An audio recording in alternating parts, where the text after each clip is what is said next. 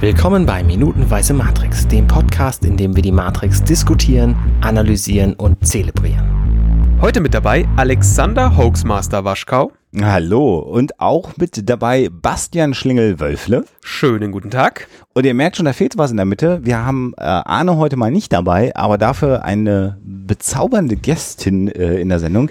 Michi Voth hier aus Hamburg ist bei uns. Hallo Michi.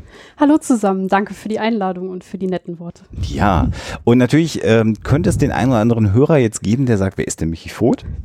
Ähm, die vielleicht nicht deinen äh, skeptischen Podcast nachgefragt äh, kennen, denn ähm, sprich ein bisschen über den Podcast. Du hast ja so ein bisschen das Skeptoskop beerbt, ne? was ich ja ganz gut finde, dass ich das nicht mehr machen muss. Ich finde das total, es ist eine große Ehre, dass du das so nennst. Also ähm, es war auch wirklich das Vorbild, muss ich dazu sagen. Also vielen Dank für das Lob.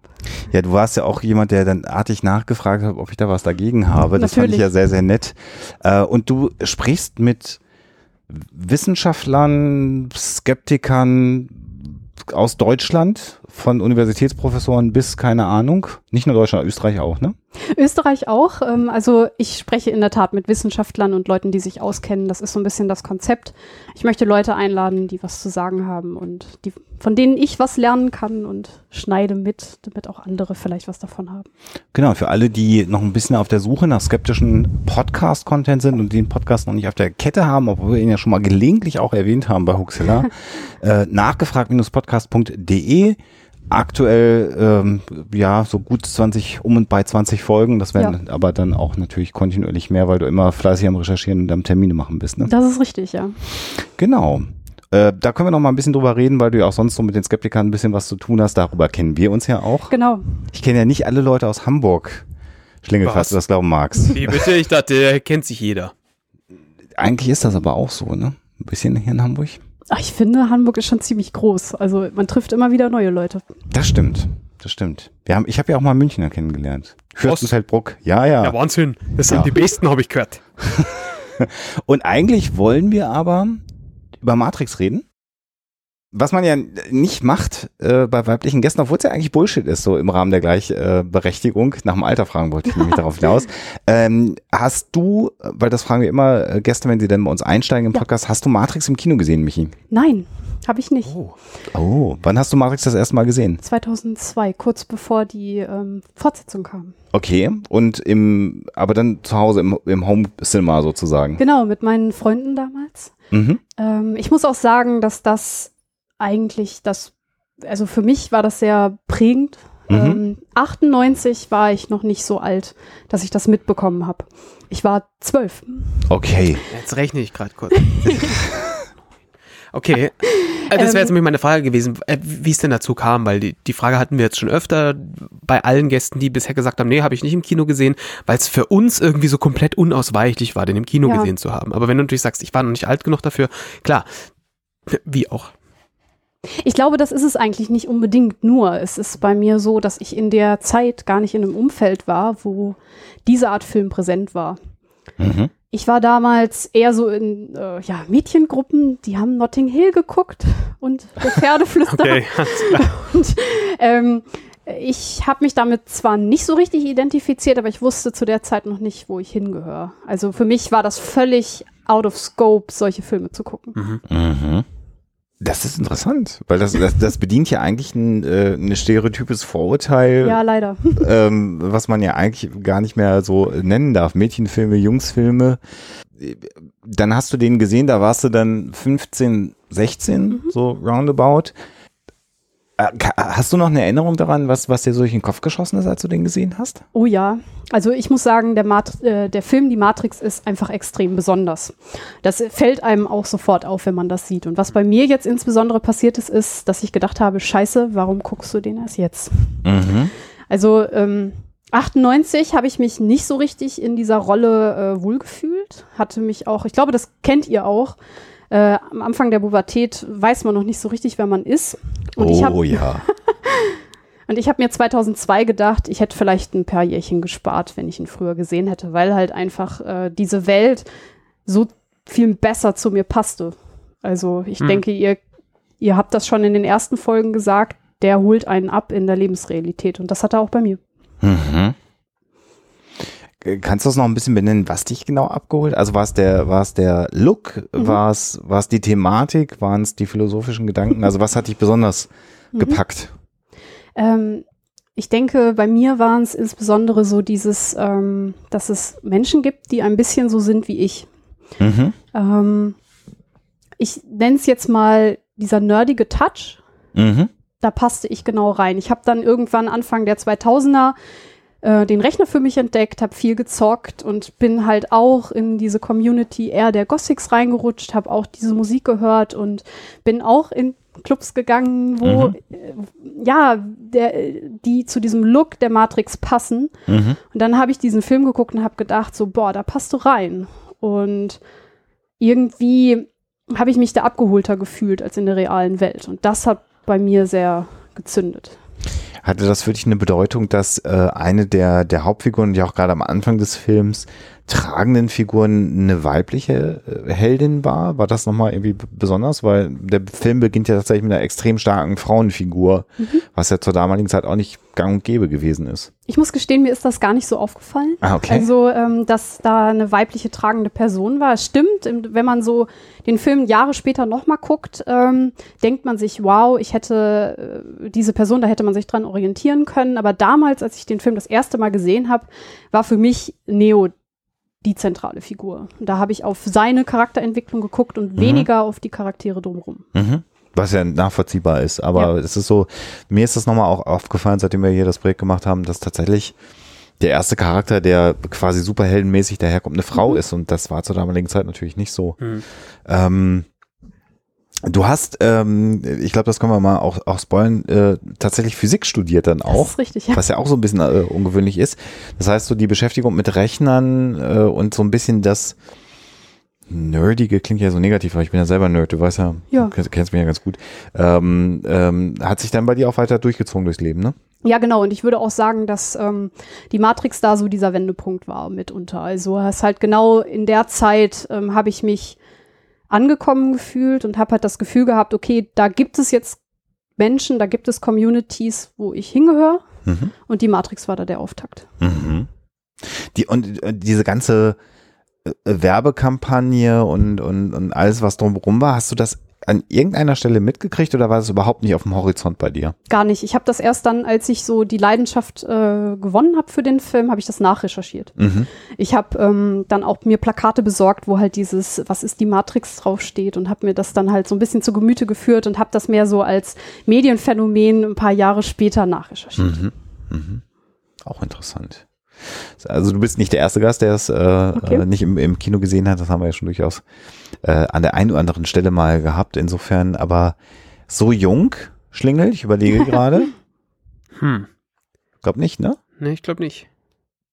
Ich glaube, was, wenn man den Film während der Pubertät sieht, auch noch entscheidend ist, weil du gerade nach den Charakteren gefragt Mhm. hast, ist dieses, ähm, diese Entwicklung von Neo, dass man etwas Besonderes werden kann. Das war für Mhm. mich noch ein ganz entscheidender Punkt.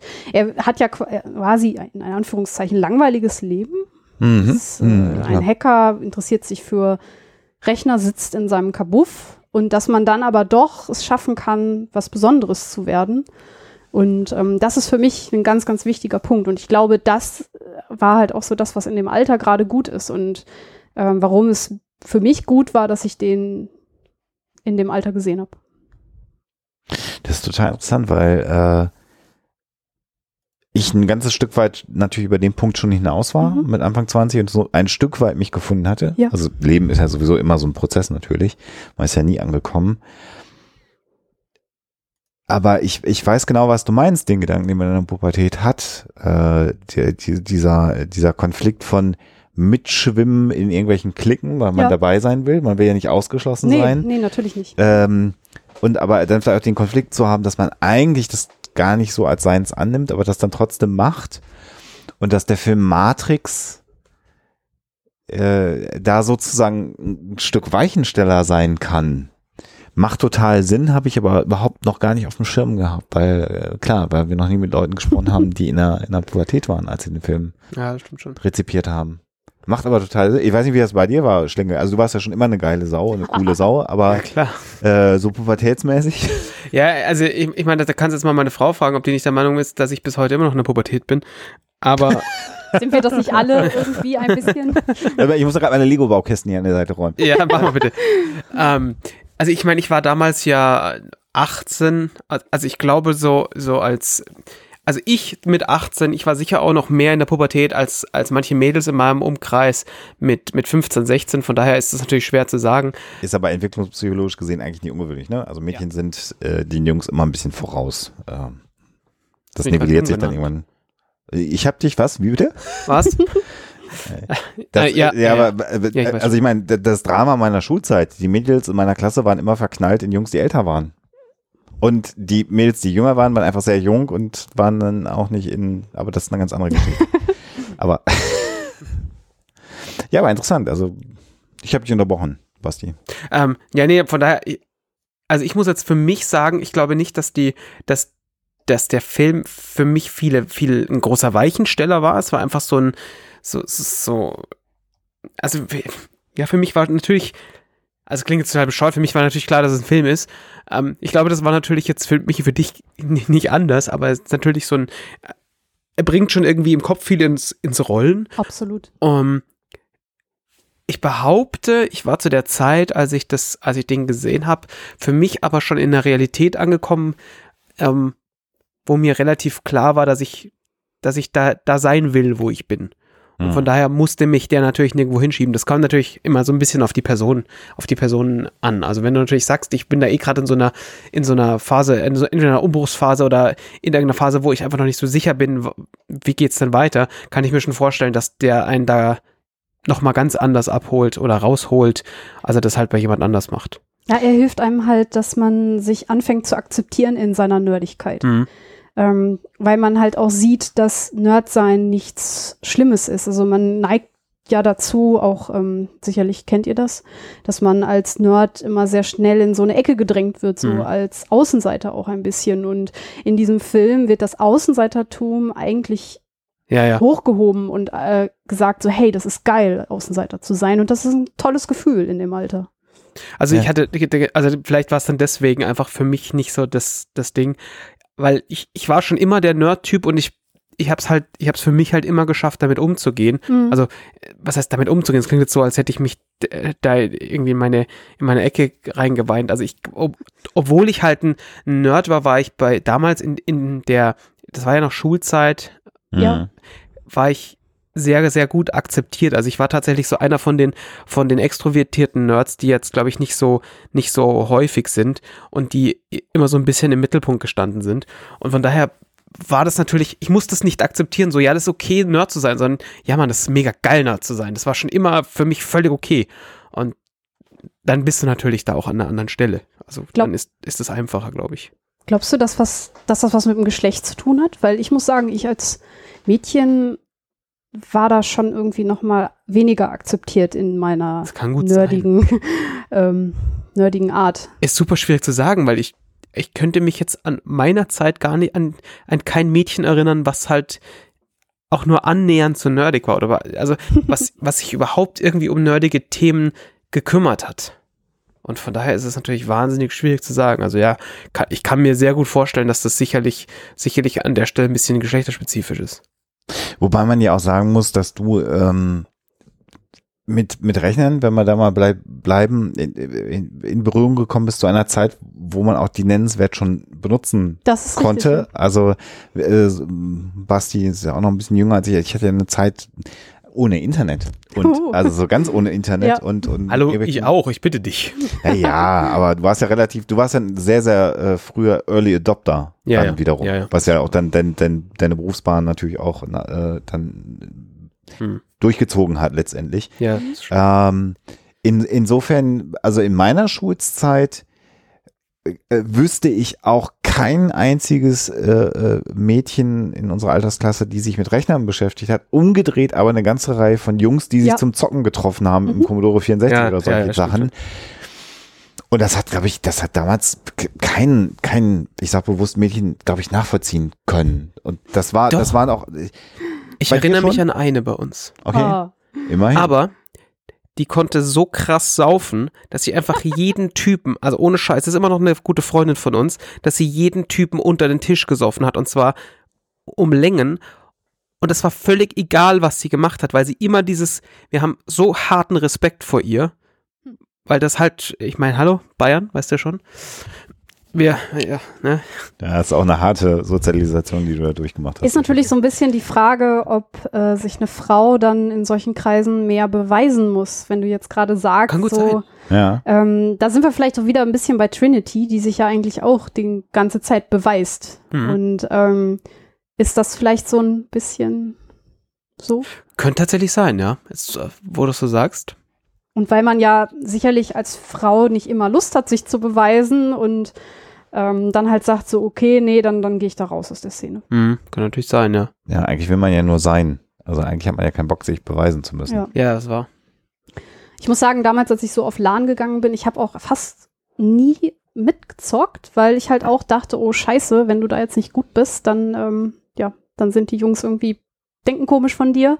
Also das äh, ist auch nach wie vor, ich habe mich dafür interessiert, habe das auch selber gemacht, aber es ist mir schon schwer gefallen, dann halt, ähm, also ich wollte das auch nicht offenbaren, wenn das dann halt nicht so geklappt hätte. Okay, krass. Also äh, das Thema LAN-Partys werden wir diese Woche sicherlich nochmal vertiefen. Ich glaube aber, wir sollten vielleicht Ja. doch ganz langsam Machen wir. Ach, am Montag, ja, das ist, wenn jetzt Arne dabei wäre, würde jetzt irgendwann kommen, können wir mal beim Film reden? Ähm, Dann lass uns über den Film reden. Ja, aber wir vielleicht sollten wir es ausnutzen, wo er nicht da ist. War einfach ein bisschen länger. Ähm, ja, die Hörer einfach können nicht nicht, über den nicht Film. abstimmen, ne? Wir haben ja keine Live-Hörer. Aber äh, das Thema LAN-Partys, da werden wir diese Woche nochmal drüber reden, weil das finde ich ganz, ganz spannend. Ähm, äh, Frauen- und LAN-Partys. Willkommen beim Emanzipatismus-Podcast Minutenweise Matrix. Emanzipatismus. Ich hab, ich erfinde Also nicht, wir manchmal sind auf jeden Fall beim Wort Erfindungspodcast. Lass mich doch mal auch mal Wörter erfinden. Ja. Ich finde, auch das ist ein Nerdtum, was man mal durchaus äh, machen darf. Bin ich bei dir. Ich glaube, Michi ist gerade geschockt davon mitzuerleben, wie Podcasts hier in diesem Hause entstehen. Aber das kann ich jetzt leider auch nicht mehr zurücknehmen. Ich bin überhaupt nicht geschockt. Wieso sollte ich das sein? Die Unprofessionalität. Dabei sind wir eigentlich bei einer hochdramatischen Sequenz. Ähm, ähm, letzte Woche haben wir ja mit Jan äh, darüber gesprochen und haben quasi im, im Tod von Maus abbrechen müssen und das halt tatsächlich ein bisschen hier so eine Gravitas reinkriegen, gerade eine, ganz, ganz zentrale Stelle und ein, ein Bruch, der jetzt ja äh, hier stattfindet. Ähm, und wenn wir, wenn wir reingehen, die Realisation von, von ähm, Tank, das, äh, äh, er, nee, nicht Tank, doch Tank. Operator Dozer? ist Tank, ne? Ja, ich Ja. war jetzt gerade bei, bei Ach, der Doser ist der, Dozer. der große. Ja. Fast. Ähm, dass das Maus äh, tot ist und springen jetzt quasi in absolut actiongetriebene Minuten hinein. Also geht's diese, eigentlich diese los. Woche geht's richtig ab. Ja. Ja. Ähm, und haben so eine Sequenz, die ja so ein bisschen was hat von, wie ich finde, aktuellen Crime-Serien, immer dann, wenn am Ende das FBI eigentlich kommt, um äh, äh, to save the day, ne? Also von Mhm, der, von mhm. der, von der Darstellung her, normalerweise sind das ja die Guten, diese Sondereinsatzkommandos, äh, die so reinstürmen, aber hier ist jetzt halt gerade ein bisschen anders, ne? Genau. Also wir haben da auch, also in dem Moment, wo, wo Tank, also du siehst schon, Tank findet das jetzt nicht so gut, dass äh, Maus gestorben ist, verständlicherweise. Und dann, wir sehen ihn ja noch ganz kurz, wie er äh, das Gesicht verzieht und Mhm. sich da versucht offensichtlich auch noch ein bisschen zusammenzureißen dann. Und das nächste, was direkt passiert, ist halt der, das Einschlagen der Tür und die Musik treibt halt sofort. Genau. Wir haben, wir haben, also was wir da noch sehen, ist, wir sehen, wir sehen, wie sie, wie die, wie die Polizisten unten reinkommen mit, mit ähm, Maschinengewehren und, und Licht drauf. Mhm. Und es ist lustig, weil, äh, in Anführungszeichen lustig, sie leuchten halt hoch.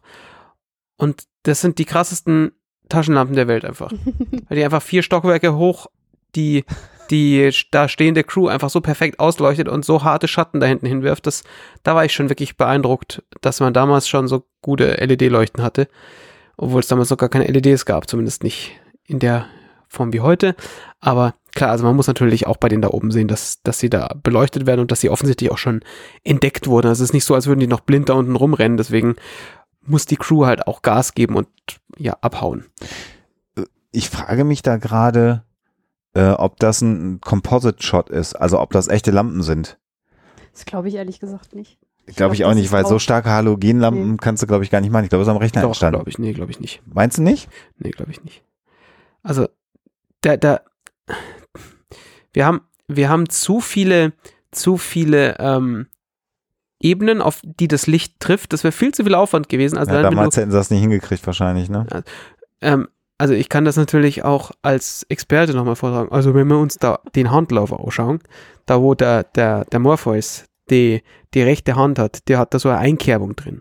Weißt schon, und wenn da jetzt das Licht hinfällt, dann hätten wir jetzt, da, da hast du Flackern in dem, in dem, na, weißt schon, da in der Kuhle drin und das hätten sie dann machen müssen und im gleichen, im gleichen äh, Atemzug praktisch hinten die Schatten animieren, die da durchfliegen und dann aber noch ein gescheites Chroma Key hinbekommen, das, na, das sehe ich nicht, weißt du schon?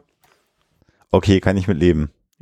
Ich finde, die Szene zeigt so ein bisschen gut die Gruppendynamik. Äh, Maus stirbt und er ist ja so ein bisschen so der Ziehsohn von allen. Mhm. Ähm, die, die Minuten hattet ihr, hattet ihr ja schon, Mhm. wo er dann ja auch seine Geschichte mit dem Mädchen erzählt und wo dann alle so ein bisschen so, ach wie süß. Und jetzt stirbt er da und das ist natürlich so ein bisschen, als würde man seinen Bruder verlieren und das Mhm. zeigt sich in diesem Gesicht. Und was sich hier auch zeigt, ist natürlich äh, das Schicksal des Operators, Ja.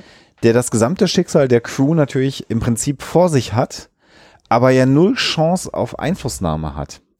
Äh, ne? Also der sieht den sterben.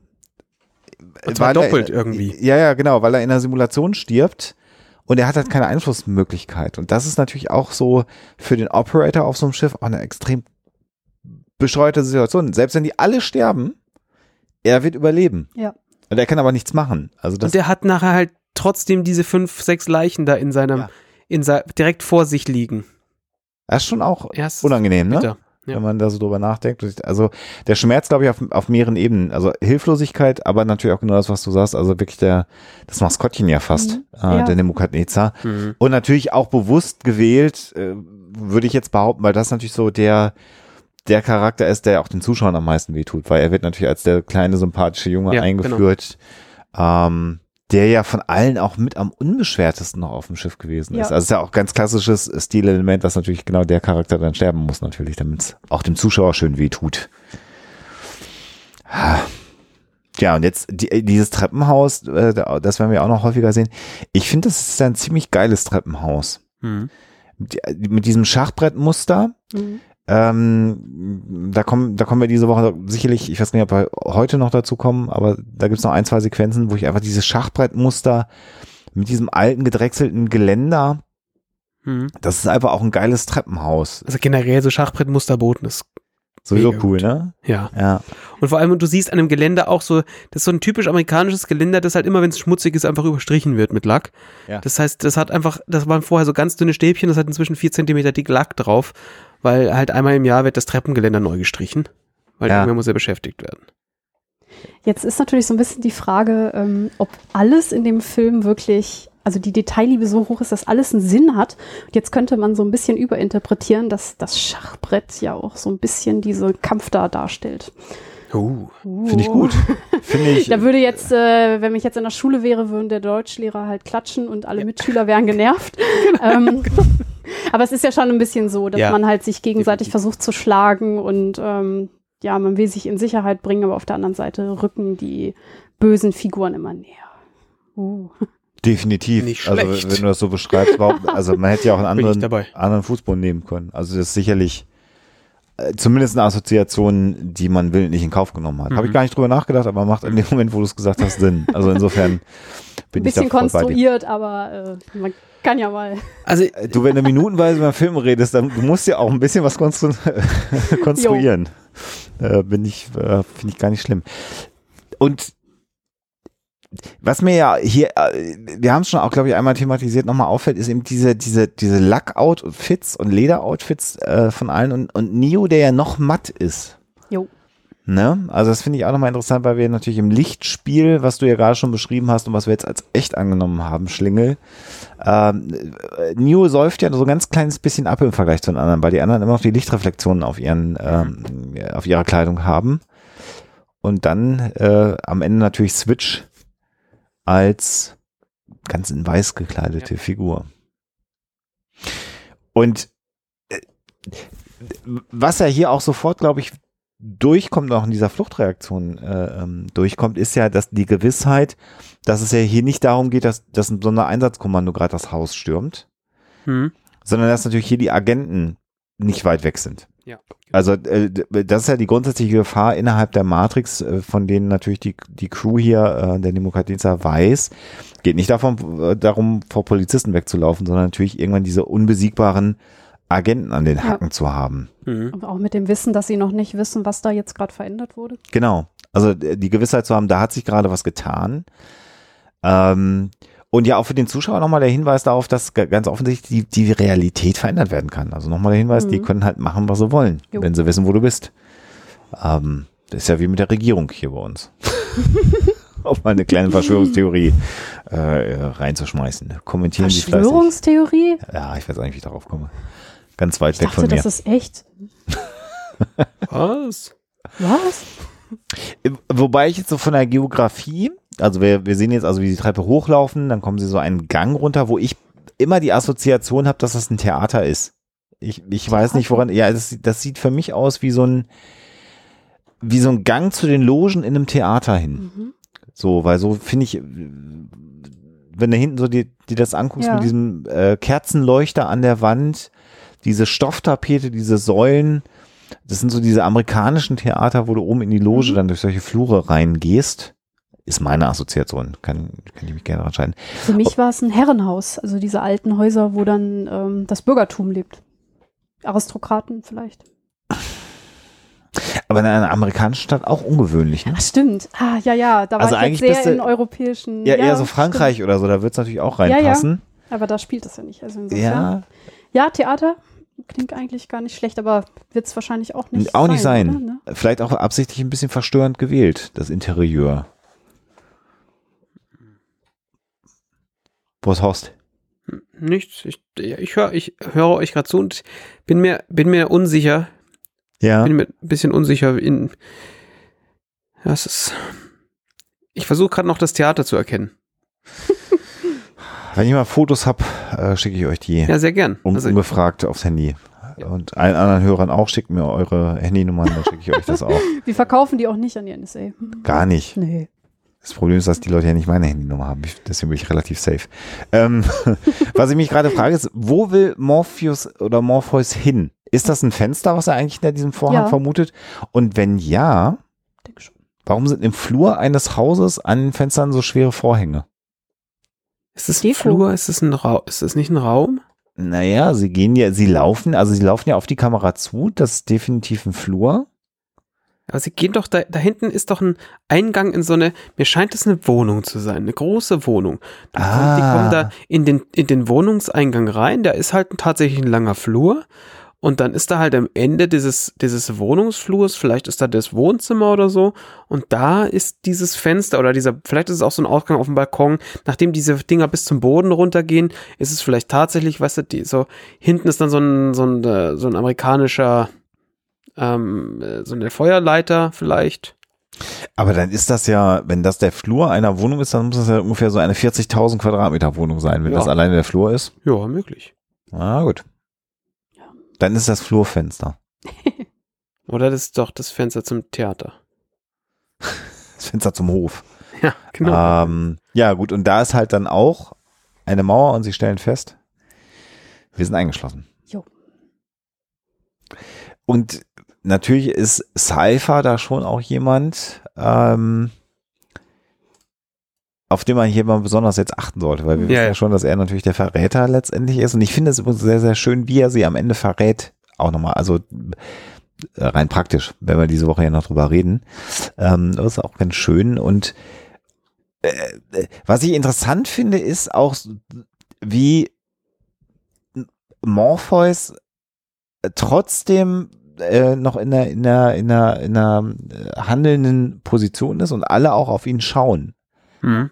Also er ist halt der Chef im Ring, ne? Und er gibt ganz klar die Anweisung. Also er, er, es hat inzwischen ja auch jeder verstanden, dass dieses, dieses Fenster oder diese Tür zu ist. Er sagt halt dann, hier, das, das Ding ist zu.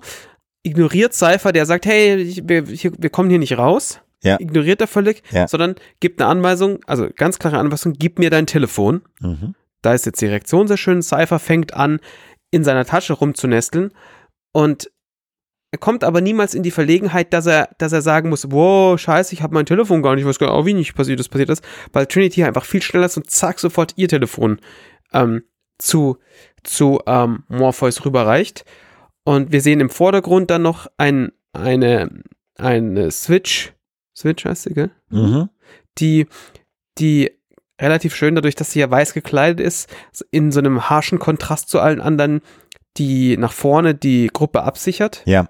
Ja, und auch, auch Waffe. Rahmen, ne? Also auch Genau. äh, sie- äh, optisch. Genau, sie geht von links nach rechts einmal durchs Bild, während hinten die, die Diskussion zwischen, Mo- also was ist die Diskussion, der Molo- Monolog mehr oder weniger von Morpheus passiert, wo er halt Anweisungen gibt und halt ähm, dann in der, in der äh, Konsequenz den Operator anruft. Mhm. Ich finde die Szene noch aus einer anderen äh, Perspektive sehr, sehr spannend. Die Haltung von Trinity. Ich finde, das ist so ein bisschen Schulmädchenmäßig. Sie, ah, hier, Morpheus, ich bin ganz vorbildlich und bin ganz schnell und äh, Das ist interessant, dass das dann assoziiert wurde. Ich Ja. wollte auch über die Haltung sprechen, ich habe eine andere Assoziation. erzähl. Bei mir ist das eher so ähm, eine militärische Hab-Acht-Stimmung, Mhm. die sie hat. Ja. Sie, sie wirkt da sehr wie so ein Soldat auf mich, die dem Offizier Mhm. Das gibt und auch diese, dieses, ähm, sie verschränkt dann ja die Hände hinter dem Rücken. Ja, Das ist eigentlich eine Hab-Acht-Stellung aus dem Militär. ach, Würde ich jetzt interpretieren. Hätte ich jetzt tatsächlich auch so in die Richtung interpretiert, Okay. aber spannend. Kann, kann man natürlich so oder so sehen. Also ich sehe natürlich deinen Punkt auch, so ist es nicht. ja. Ha. Also Ich finde das jetzt interessant, dass wir die starke Frau sehen und du siehst das Schulmädchen. Das ist auch ganz Ähm, interessant. ja, also Schulmädchen jetzt auch, also sie ist ja auch eine starke Frau und das, deswegen ist Ja. der Kontrast für mich so krass. Sie will halt aber trotzdem Morpheus gefallen und das will sie ja die ganze Zeit. Und vor allem wahrscheinlich möchte sie auch Neo gefallen, aber unabhängig davon ist sie ja schon sehr stark daran interessiert. was in dem Moment wirklich komplett irrelevant ist, weil Neo Ja. einfach komplett bescheuert in der Ecke steht und einfach nur schaut. Ja. Was er ja in weiten Teilen des Films, aber das hatten wir schon an mehreren Stellen. Eine Sache, die ich nicht verstanden habe an der Szene, vielleicht könnt ihr mir das erklären. Warum hat Morpheus eigentlich nicht selbst ein Telefon? Er ist der Chef, braucht er nicht. Aber Aber er will ja telefonieren, offensichtlich. also, ja, gute Frage tatsächlich. Ähm, also sollte er natürlich normalerweise auch haben. Das rächt sich jetzt natürlich, dass wir hier natürlich den Film nicht an einem Abend uns äh, durchgeschaut haben. Jetzt müssen wir natürlich nochmal eigentlich nachrecherchieren, wo sein Telefon geblieben ist. Ja, also ich muss sagen, ich hatte ähm, den Film kurz vorher ja noch mal ganz geguckt. Ich Ja. habe keine Erklärung gefunden, aber kann auch an mir liegen. Vielleicht, falls ein Hörer das weiß, gerne Genau. mal. Nochmal Er Bescheid hätte nicht so geben. gerne Beule in der Hose. Jo. Aber es ist auch spannend, äh, dass er tatsächlich Cypher hier anspricht, ne? Ja. Also ganz klar, der, der, der gib mir dein Telefon, geht an Cypher und Trinity ist, ist Einfach ja, schneller. das ja, aber das ist schon auch, die, ich weiß, was du meinst. Also sie ist mehr auf Zack als Cypher. Ist ja auch nochmal so die, die, die, so ein bisschen die, dieses, dieses Konkurrenzdenken mit Cypher oder die, oder die, die Spannung zwischen Mhm. ihr und Cypher, ne? Die Szene ist auch dazu da, um dem Zuschauer zu zeigen, wie schlecht Cypher spielt zu spielen. Also der Schauspieler will ja jetzt quasi rüberbringen, dass er ähm, eigentlich nicht möchte, dass diese Gruppe da lebend rauskommt. Und das Mhm. ist halt, denke ich mal, sollte diese Szene zeigen. Möglicherweise. Und jetzt sind wir dann natürlich wieder auf dem Schiff bei, bei Tank und das ist jetzt genau nochmal äh, das, was wir vorhin schon besprochen haben, die, die Hilflosigkeit, die Ja. ihm jetzt aber auch wieder genommen wird, dadurch, dass Morpheus ihm ganz klare Anweisungen gibt Hm. und nämlich sagt, hier, ich baue jetzt mal ganz schnell einen, einen Grundriss des Gebäudes, in dem wir uns befinden. Und was ich da interessant finde, ist, dass hier jetzt einmal diese vielen Monitore, mal abgesehen von den drei großen Matrix-Monitoren, auch mal Sinn machen. Hm. Wobei ich mich dann schon auch wieder frage, gibt es innerhalb der Matrix, also ja, gibt es, äh, blöde Frage, aber ich, vielleicht ahnt ihr gleich, worauf ich hinaus will. Was er jetzt ja macht, ist im Prinzip das Internet, das in der Matrix äh, existiert, anzu Mhm. äh, äh, funken, um da Informationen rauszuziehen. Denn ich würde jetzt einfach behaupten, er, er Er blöd googelt. gesagt, googelt er äh, den Vorplan irgendwie, ne? Und, und, und holt sich den raus, Oder er guckt sich den Code an und ähm, übersetzt ihn. übersetzt ihn. Das hatte ich gedacht, ehrlich gesagt. Also das ist genau die spannende Frage. Wie Ja. funktioniert's? Ne? Also Mhm. wie holst du in der echten Welt Informationen aus der Matrix raus? Also wir können das gleich nochmal erörtern, weil jetzt ja tatsächlich nochmal ein Gegenschnitt kommt Ich möchte noch mal einmal was sagen zu der Schauspielerleistung von ihm. von Tank. Ja, ich muss sagen, er ist für mich einer der coolsten Charaktere, weil er das auch richtig gut macht. Man sieht in seinem Blick, was gerade passiert. Das gerade ist Maus gestorben und ähm, er, ich finde die Leistung von ihm richtig gut. Er ist sicherlich einer der emotionalsten Charaktere. Ja. Ne? Die anderen sind relativ stoisch in Ja. ihrem, ich benutze den Begriff nochmal, Militarismus oder in Ja. ihrer Zielgerichtetheit und ähm, ja stimmt, Tank ist so eher der, der dann auch die, die Emotionen zeigt. Vielleicht halt, weil er, ihm sind, ich ähm, erwähne es zum dritten Mal, liebe Hörer, ich weiß es, aber weil ihm die Hände halt auch gebunden sind. Ja. Ne? Also er ist ja der hilfloseste letztendlich. Mir fällt ja was komplett anderes noch auf. Was? Dieser Floorplan macht überhaupt keinen Sinn. Da sind wir aber noch nicht. Sorry, Entschuldigung. Aber gleich. Ja, ja, ja. Ja. Ich habe da Pause gedrückt. Und äh, sorry. Ja, ja, können wir gerne gleich machen. Weil ich finde nämlich jetzt nochmal das Treppenhaus, was ja nochmal kommt. Jetzt sehen wir also wieder die Polizisten, die ja nach oben auch hinterherlaufen. Mhm. Und ich finde diese gedrehte Kamerafahrt in Laufrichtung äh, der Polizisten mit diesem Schachbrett, also wie die Bauern auf diesem Schachbrett bewegt werden, um mal dein äh, Bild gleich mal an. Ja, Und ich werde ab jetzt behaupten, dass es von mir ist. mach das. Kein Problem. Ich muss ja hier im Podcast, muss ich ja nicht auf die Zitierregeln achten. Nee. Ähm, ich finde das einfach wunderschön inszeniert. Das finde ich einfach eine ganz, ganz großartige Kamerafahrt. Äh, dieses, dieses Gedrehte mit den Absolut. Lampen auf dem gekachelten Boden, das ist einfach auch schick gemacht, ist halt nur ein paar Sekunden im Bild, aber ist einfach toll inszeniert.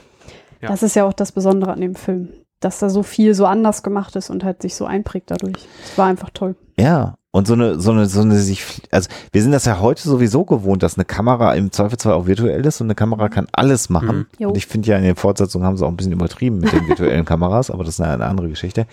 Aber auch so eine drehende, fluide Kamera, das war auch einfach ungewöhnlich. Ja. Also immer diese bewegenden äh, Kameras, auch das haben wir ja schon besprochen, Schläger, vielleicht kannst du da gleich noch was zur Kameraarbeit sagen, aber so, äh, so, so richtig üblich war das auch nicht, so eine Kamera zu haben, oder? In, Ende der 90er.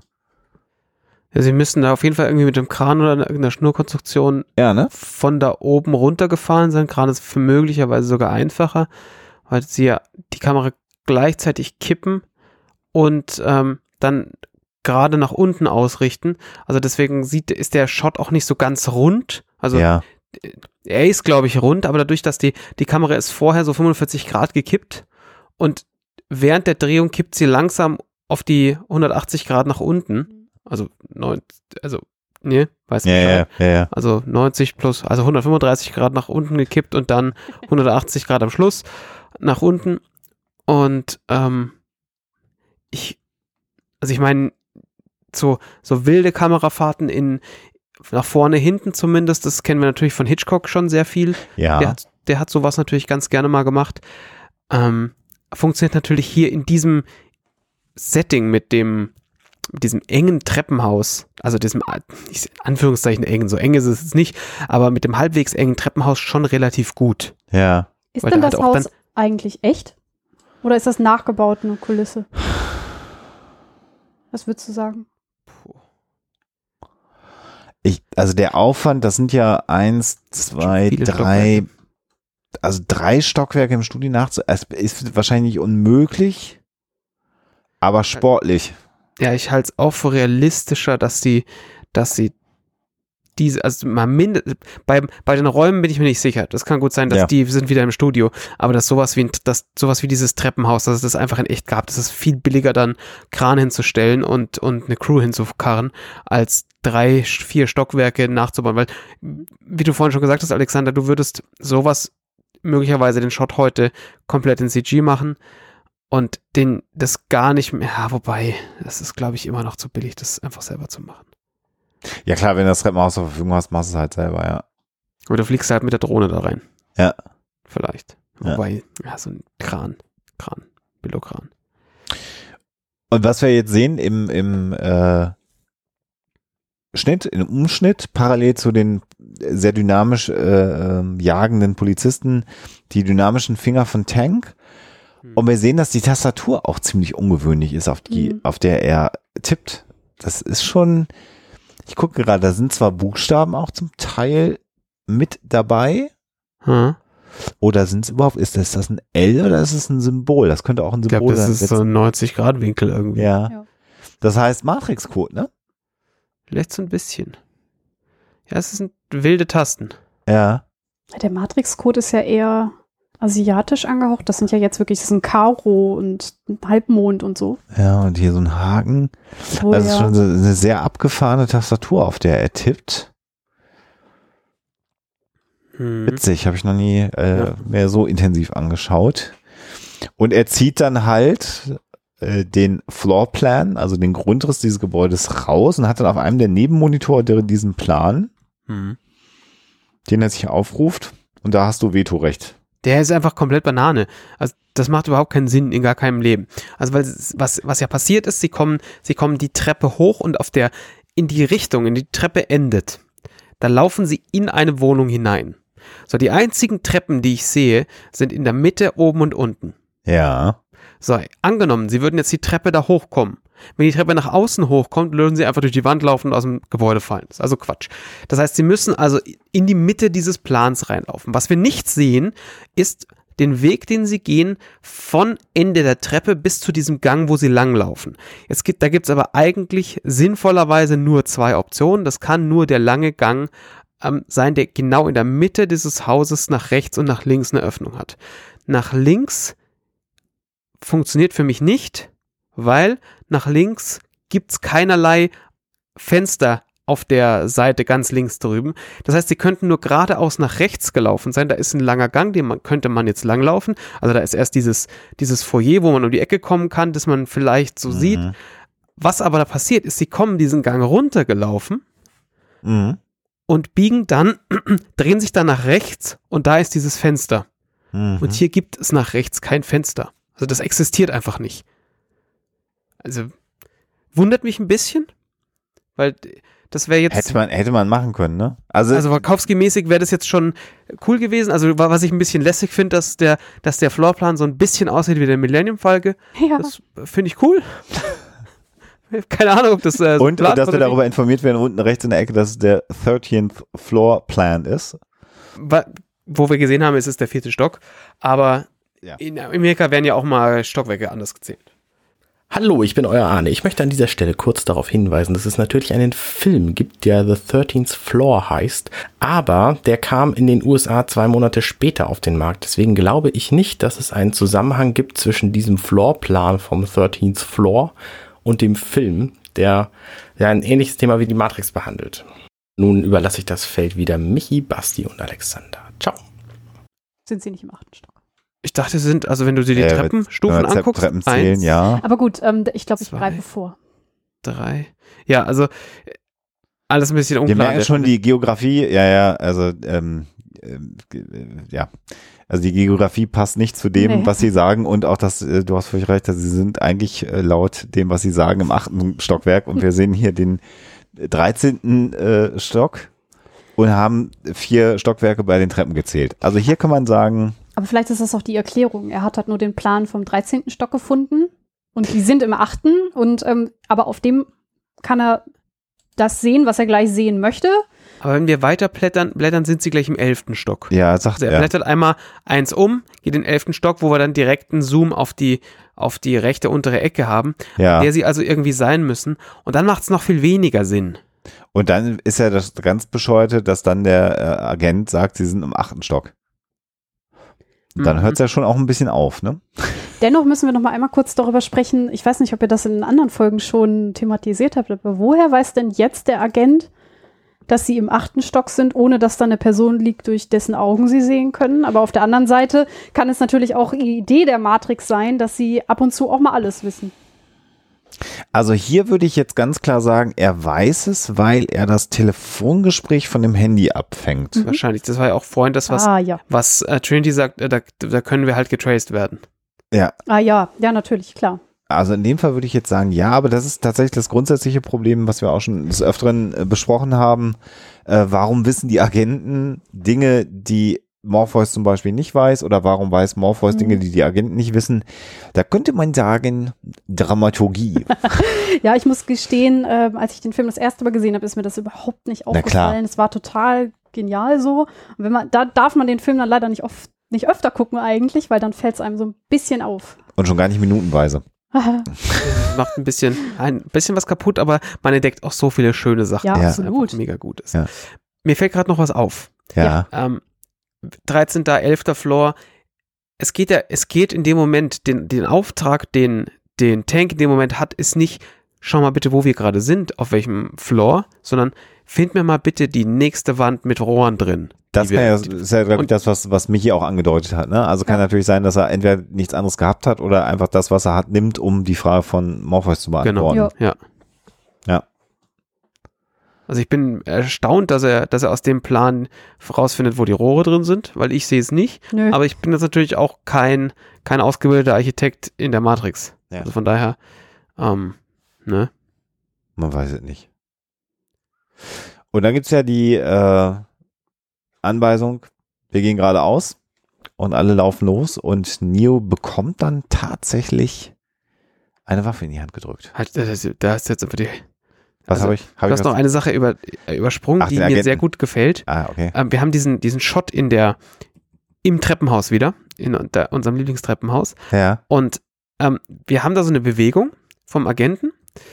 Der, der steht ja da, ich weiß, ich weiß gar nicht seinen Namen nicht, hat so die Hand am Ohr und kommt so langsam der Kamera näher. Ist das Schmidt? Die- Das ist Smith. Das ist doch nicht Smith. das ist. Smith, das ist Hugo. Nein, nein, Doch. Nein, nicht der, der im Treppenhaus steht. Ach so. Ja, du bist an einer anderen Stelle. Okay, Der, äh, der, ja. genau, der Ja. im Tre- im Treppenhaus steht. Wir, von leicht so von unten ange, angeschnitten, Aha. so Der da. die, die Sicht Ja. auf ihn. Er bewegt sich so leicht auf die, auf die Kamera zu und im selben Moment fährt ein Lichtkegel ganz genau an der Unterseite vom, vom Treppengeländer lang, äh, synchron mit seiner Bewegung, was Ja, ich schon mal sehr, sehr schön finde. ja. Und direkt danach guckt er nach oben und sein Blick wird verfolgt oder wird geleitet oder, ne, also geht zusammen mit seinem, also sein Blick geht zusammen mit einem Lichtkegel auch nach oben. Also insgesamt, das ist eine sehr schöne Lichtkomposition, von der ich auch nicht glaube, dass sie zufällig gerade so passiert ist, sondern dass das sehr gut geplant war. Also gerade dieses Licht, das unten an dem Treppengeländer lang fährt, ist einfach, Oder, oder ist Geil. das ein, ist das ein Lucky Mistake gewesen? das wäre wirklich zu, zu lucky. Also das war, hm. Ich meine, das, das zu orchestrieren ist aber schon auch echt gut, Ja. obwohl da machst du ADR, also dann sagt er irgendwann jetzt hochgucken, jetzt Lampe und einer ruft's rein. genau. Aber das haben sie auch nicht einmal gedreht, Nee, sicher nicht. dass das so schön äh, aussieht. Ja, ist recht, die Szene habe ich übersprungen. Das ist schön. Also gefällt mir gut. Aber Und vorher sehen wir natürlich auch nochmal Schmidt. Der kommt ja noch ein bisschen vorher. Der unten stehend weiß, dass sie im achten Stock sind. Genau. Ja, So, jetzt jetzt, jetzt äh, äh, kriegen wir, sehen wir aber die lässig überreichte Handfeuerwaffe an, an Nio. Ist schon auch schick gemacht, ne? ja, wie er sie schön noch, wie er sie schön noch einmal im in der Hand dreht, ist schon, das kann man schon mal machen. Das ist schon wirklich, wirklich, äh, ja, gut, gut gemacht, würde ich sagen. Also Waffen ist ja bei mir immer so eine Sache, die eigentlich äh, keine Faszination ausüben auf mich. Ähm, wobei ich habe auch noch nie wirklich geschossen. Es gibt ja immer Menschen, die sagen, wenn man einmal richtig geschossen hat, ist das irgendwie cool. Kann ich nicht sagen. Also reizt mich jetzt auch nicht sonderlich. Ich finde aber insgesamt die äh, Präsentationen von Waffen hier, das ist halt auch schon comichaft überhöht, finde ich an vielen Stellen in der Matrix. Das wird später nochmal im Film äh, schlimmer. Aber es ist schon, äh, ich, ich finde, Waffen sind auch relativ gut in Szene gesetzt immer einfach. Also Mhm. Inszeniert. Ich weiß gar nicht, ob ich, ob, ob, ich müsste das noch besser beschreiben. Vielleicht äh, bietet sich diese Szene jetzt nicht an. Ich habe so ein paar andere Szenen im Kopf, die später im Film nochmal kommen, wo ich das nochmal ansprechen würde, aber ja, er, hätte- er hätte ihm auf alle Fälle die Waffe auf uncool erreichen können. Das ist glaube, definitiv.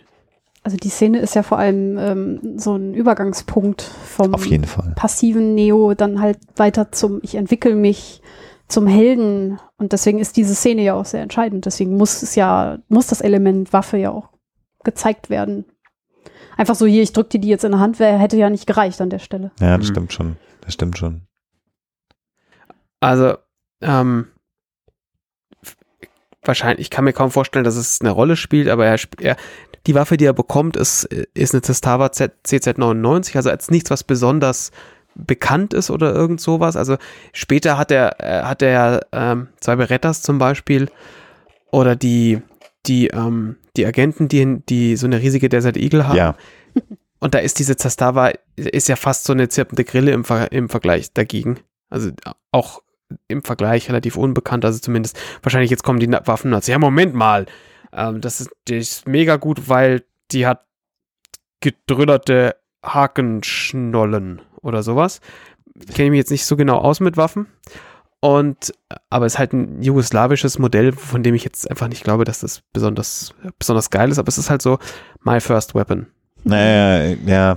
Ja, die Frage ist ja auch, ähm, ob ihm schon wirklich alle in der Gruppe so vertrauen, wie Trinity und Morpheus das tun. Also ähm, es schwingt ja auch so ein bisschen Ironie mit in, also in der, ich habe jetzt die deutsche Übersetzung gesehen, Mhm. ähm, in diesem, na, ich hoffe, das Orakel hat dir was Positives gesagt. Das ist ja jetzt auch nicht mit vollster Überzeugung rausgebracht. Ähm, deswegen denke ich mal, wird ihm jetzt nicht sofort halt das Beste in die Hand gedrückt. Ähm, was ganz witzig ist, offensichtlich wurde ursprünglich mal geschrieben, dass er eine Six Hour hätte bekommen sollen. Mhm. Das wäre natürlich dann schon eher was gewesen, was man so kennt. Aber hat er halt nicht. Ja, vielen Dank für diese kleine Waffenkunde, Schlingel. Ja, sehr gerne. Ich als, als alter Waffenhauer, ich meine hier in Bayern, da, da wächst du ja praktisch mit eine Schrotflinte in der Hand auf. So, so. Das finde ich sehr bedauerlich, Ja, ich auch. dass das so ist. Alles gelogen. Ja, spannend. Und dann sind wir auch schon am Ende. Mhm. Dieser, dieser, dieser kurzen Minute, äh, die wir heute am Montag aufgenommen haben, das tut uns auch furchtbar leid, dass es diesmal etwas kürzer ist als sonst. Und ähm, wir Das ist freuen lustig, uns. weil ich, ich hatte mir die Minute angeschaut und ich so, ja, da passiert ja nicht so viel. Ach, Das äh, sagen ja immer alle von denen, oder denen ich über dieses Konzept erzähle. Was machst du denn mit Minuten, in denen nicht so viel passiert? Ja. Ähm, ja. 52 Minuten Das ist- aufnehmen. das ist aber auch ein Film. Also ich meine, da passiert ja die ganze Zeit was. Ist Mhm. den Leuten das nicht klar? Gut, es gibt natürlich Filme, die haben Längen. Ähm, es gibt auch Matrix-Teile, die Längen haben. Mhm. aber rein theoretisch ähm, ist der Film ja nicht dazu gemacht, dass man sich irgendwann mal langweilt. Ja, definitiv. Das ist die Idee dahinter. Und selbst Jo. wenn irgendwie handlungsmäßig nicht viel passiert, ist es, ich meine, schau dir nur die Szene an, wo er da im Treppenhaus steht. Mhm. Da haben wir sicher zwei Minuten drüber geredet. Und das sind irgendwie eineinhalb Sekunden, wo er nach vorne kommt, nach oben guckt. Sagt der eine, der kommt nach vorne, guckt nach oben. Und wir freuen Ja, uns dann, darüber, wie das und, Licht und, gesetzt du musst, du musst darüber reden, Schlingel. Ähm, Tut mir leid. ich glaube, es reicht für heute. Ja. Legen wir uns hin und hören wir uns morgen wieder. So machen wir das. Macht's gut. Tschüss. Tschüss, bis morgen. Hey, ich bin Arne und das war Minutenweise Matrix. Wenn euch dieser Podcast gefällt, dann unterstützt mich doch ein wenig. Ich schneide, produziere und hoste diesen und weitere Podcasts wie auch andere Projekte im Netz. Informationen, wie ihr mich unterstützen könnt, findet ihr auf compendion.net.